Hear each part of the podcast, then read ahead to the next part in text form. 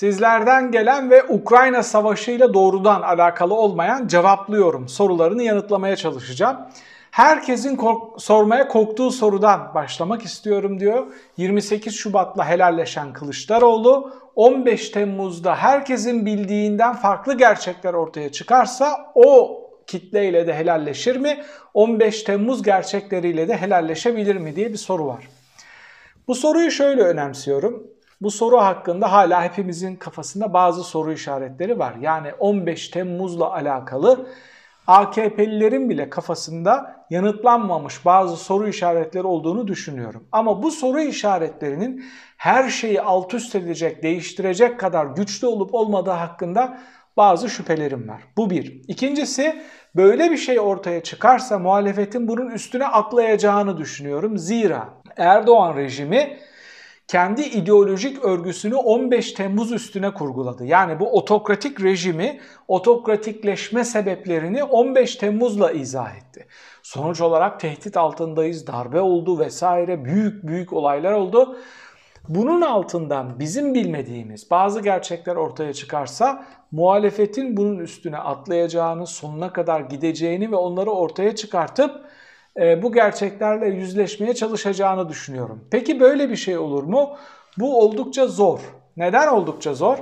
Çünkü bu Erdoğan bunu çok başarılı bir şekilde farklı kitlelere sattı ve o sosyolojik e, toplumdaki o sosyolojik algıyı ve gerçekleri döndürmek, değiştirmek çok kolay değil. Bunun bazı çarpanları ve etkileri olacaktır.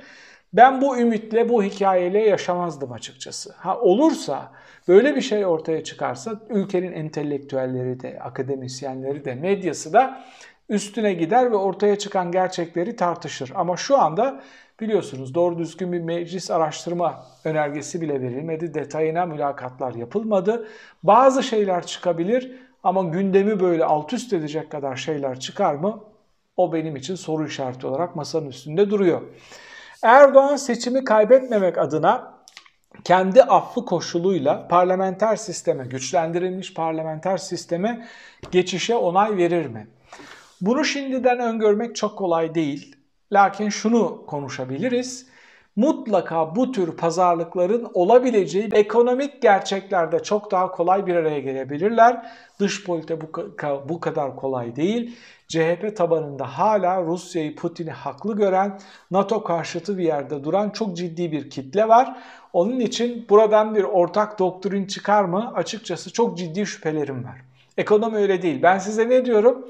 Konu elektrik zamları olduğu zaman AKP'liler bir aydınlanma yaşıyor. Tarafsız, kararsız falan kalmıyor. Hepsi şak diye yanıt veriyorlar. İşte konu ama ideolojik kimlik siyaseti olduğu zaman Millet İttifakı'nın da zor bir yere gireceğini ve kolay kolay oradan çıkamayacağını düşünüyorum. Son videonuzda yeni dünya düzeninin otokratlar ve demokratlar olarak çok daha keskin bir şekilde ayrışacağını söylemiştiniz. Küresel eksende Türkiye'deki rejime nasıl bakılıyor diye bir soru var. Çok güzel ve okkalı bir soru. Türkiye'de seçimi Erdoğan kazanırsa ekonomik refah, gelişim, turizm, yatırım vesaire gibi tüm çemberlerin dışında kalacağını, ekonomik krizin katlanarak artacağını, dolaylı yaptırımların Türkiye'nin üstüne geleceğini, tam tersi ise şayet Millet İttifakı, bakın bu video, bu videoyu bir yere kaydedin. Millet İttifakı seçildikten 7-8 ay sonra oturalım bu konuyu tartışalım. Bakın iddialı bir şekilde challenge yapıyorum, meydan okuyorum burada. 7-8 ay içinde ekonomik dengelerin düzelmeye başlayacağını, 1-1,5 yıl içinde istihdamın artmaya başlayacağını ve Türkiye'deki para dengelerinin, istihdam oranlarının, e, enflasyon oranlarının inanılmaz bir şekilde pozitif yönde değişeceğini iddia ediyorum. İki sebepten dolayı. Bir, demokratik cephede kalma kararı verdiği için Türkiye seçmeni, küresel demokratik dünyanın yatırım yapmak için otokratik rejimlerden çekip e, yatırım yapmak için arayacağı adreslerin başında Türkiye gelecek. Bu bir. İkincisi Türkiye'de tekrar demokrat ve seküler bir iktidar kuruldu.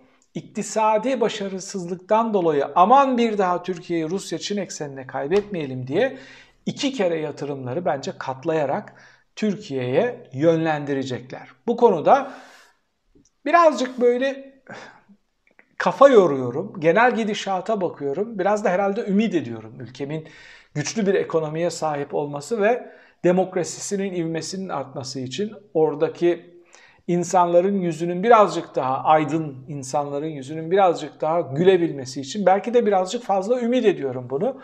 Ama genel dengelere baktığım zaman böyle bir arayış içinde oldukları kanaatindeyim. Erdoğan ekonomik krizi Putin savaşından dolayı oldu. Onun için fiyatlar buraya geldi diye seçmene izah edebilir mi? Başka bir soruda savaşı kullanarak seçimi askıya alabilir mi? Harikulade iki soru. Birincisini yapması çok güç. Neden? Zaten savaş başlamadan önce bir çöküş vardı. Bu iflas şimdi derinleşerek gidecek. Bakın derinleşerek bizim öngördüğümüzden çok daha hızlı ve derin bir krize girecek Türkiye. Çünkü tüm dünyada gerçekten de enerji fiyatları arttığı için Türkiye'nin de dövizi olmadığı için, döviz rezervi olmadığı için, enerji anlaşmaları çok kötü olduğu için bu krizden normal gelişmiş demokrasilerden kat be kat fazla etkilenecek Türkiye. Zaten mevcut bir ekonomik kriz vardı. Bunu Putin sahikleriyle kitlelerine satmasının artık imkansıza yakın olduğunu düşünüyorum. Bu bir. İkincisi Ukrayna Putin ya da Ukrayna Rusya savaşını bahane ederek seçimleri askıya alabilir mi? Mevcut haliyle alamaz. Bu komik bir şey olur, hamle olur. Lakin örneğin hiç olmasını istemem ama muhal farz Polonya'dan Ukrayna'ya silah sevkiyatı oluyor. Rusya'da Polonya'yı vurdu. Polonya bir NATO ülkesi. NATO ülkesi de dedi ki bizim bir beşinci maddemiz var. Üyelerimizden birini vurdunuz mu biz de sizi vururuz. Böyle bir durum olur da NATO sınırlı da olsa bir operasyon yapar, Türkiye'de göstermelik de olsa o operasyonlara dahil olursa, askeri olarak gitmese bile bazı üslerini kullandırsa vesaire gibi Erdoğan bunu kaçırmaz. Bence hayalinin de bu olduğunu düşünüyorum. Yani sınırlı bir NATO çatışması olsa keşke ben de o savaşı bahane ederek her şeyi askıya alsam. Böyle bir şey olursa şayet NATO ile Rusya arasında bir sıcak savaş çatışma gibi sınırlı da olsa diyelim ki iki kere o onu vurdu, iki kere o onu vurdu gibi bir şey olsa Erdoğan bunu sonuna kadar kullanabilir. Mazot 20 TL oldu. Bu seçimleri nasıl etkiler diye sormuş bir izleyicimiz. Mazot 1 TL olacak diye bir Cem Uzan vaadi vardı hatırladınız mı onu? İnanabiliyor musunuz? AKP iktidara geleceği seçimlerde e, muhalif başka bir partinin vaadi mazot 1 TL olacaktı. Mazot 20 TL oldu. Türkiye 20 kere fakirleşti. Enflasyon 20 kat arttı ama Erdoğan dimdik ayakta duruyor. Demek ki ekonomik verilerle yıkılabilecek bir sınır varmış, kaybedebilecekleri bir oy oranı varmış. Onun ötesine geçmiyor. Bir kere bunu kabul etmemiz gerekiyor. Buradan Erdoğan'dan yeni yüzde oranları kopacak gerçeği veya böyle bir şey çıkmaz. Ama kararsız kitle, Erdoğan'dan kopmuş olan kitle kolay kolay bir daha ne AKP'ye ne de Erdoğan'a dönebilir. İnsan hakları, evrensel değerler, adalet, demokrasi gibi kavramlar üstünden Erdoğan iktidarının daha fazla oy kaybedebileceğini düşünüyor musunuz diye bir soru var. Bu çok gerçekten naif bir soru.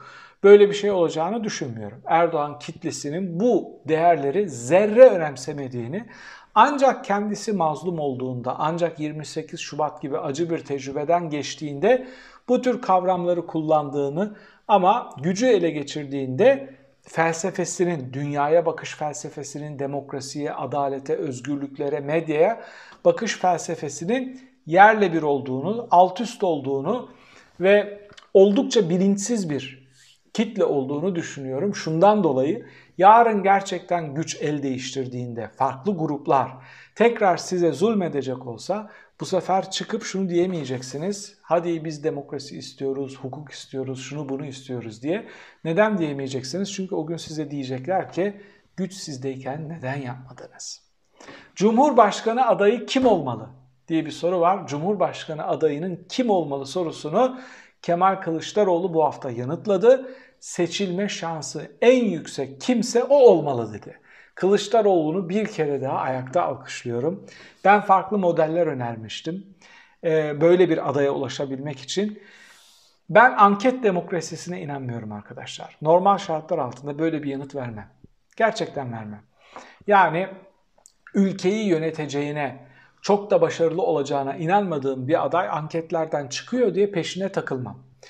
Ülkeyi yönetebileceği bir formül oluşturur, onun arkasında durur. Onun için burada bir istisna yapıyorum. Burada önemli olan bunun son seçim olabileceği korkusu var bende. Bundan sonra ülkede bir daha demokrasiye kurumların yardımıyla dönemeyeceğimiz, belki bu seçimde bile büyük çatışmalar yaşayabileceğimiz ki İstanbul seçiminde bunun e, ilk sinyallerini aldık. Bir evreye doğru gidiyoruz. Onun için Erdoğan'ı burun farkıyla değil, ezerek yenecek bir rakibe ihtiyacımız var. Balkona çıkamayacak, YSK'ya emir veremeyecek, Anadolu Ajansı'na veri akışını durdurtamayacak kadar ezici bir çoğunlukla seçimi muhalefetin kazanmaya ihtiyacı var. Mevcut şartlar altında görünen o ki bu oy oranlarını alabilecek en güçlü iki adayın iki belediye başkanı olduğunu, muhalefetin kendi içinde, CHP'nin kendi içinde muhtemelen Ekrem İmamoğlu'na oynayacağını, Erdoğan'ın da istihbarat bilgisiyle bu bilgileri aldığı için sadece ona kayyım atamaya çalıştığını düşünüyorum. Bu bir senaryo. Benim yazdığım bir senaryo. Gerçekte böyle mi bekleyip göreceğiz. Muhalefet gerçekten bu ülkeye demokrasi getirecek mi diye bir soru var. Bu hatayı ben bir kere yaptım. AKP bu ülkeye demokrasi getirecek. 28 Şubat'ta o kadar acı bir tecrübe yaşadılar ki demokrasinin hukukun olmadığı bir ülkenin ne anlama geldiğini çok iyi biliyorlar diye Avrupa'da çok önemli kürsülerde, merkezlerde konuştum. Bu hatayı ben bir kere yaptım. Onun için şimdi e, sütten dilim yandı, ayranı üfleyerek içeceğim mutlaka demokrasi getirecek diyemiyorum. Çünkü siz demokrat değilsiniz. Yani Türk toplumu demokrat değil. Siz demokratik özgürlükleri dayak yiyince hatırlayan bir toplumsunuz. Sağcısı da, solcusu da, kemalisti de böyle. Ha bir tanesi daha modern, daha iyi anlıyor bu değerleri. Çok daha birazcık daha müsamahakar, biraz diğer tarafı daha yoz, yobaz, daha kaba kuvvete, seri bir şekilde hakarete başvurabiliyor. Ama evrensel standartlarda baktığımızda aranızdaki fark şöyle değil. Evet aranızda bir fark var ama topluma baktığın zaman bu toplum tırnaklarıyla demokrasiyi kopartır diyemiyorum. Sadece şunu söylüyorum. Muhalef partilerin ülkeyi demokratikleştirmekten başka bir çıkar yolu yok. Gidebilecekleri bir nokta yok. Otokratikleşen bir Türkiye'nin nasıl aç kaldığını gördüler ekonomik zaferler yakalayabilmek için demokratikleşmek zorundalar. En büyük şeyin bu. E, emniyet sübabın bu muhalefeti savunurken. Erdoğan garip mesajlar vermeye başladı. İşte bizdeki kadın cinayetleri Avrupa ülkelerinin çok çok altında gibi mesajlar vermeye çalışıyor. Bu mesajları nasıl okumamız gerekiyor? Bir kere bu mesajları şöyle okumamız gerekiyor. Türkiye'deki istatistiklere güvenilmez. Türkiye'deki istatistiklere kimse güvenmediği için Erdoğan'ın yaptığı bu mesajın da nereye gitmesini istediği çok önemli değil, hiçbir yere gidemeyeceğini söyleyebilirim. Efendim sizlerden gelen soruları yanıtlamaya çalıştım. Bir sonraki videoda tekrar birlikte olmak üzere. Hoşçakalın.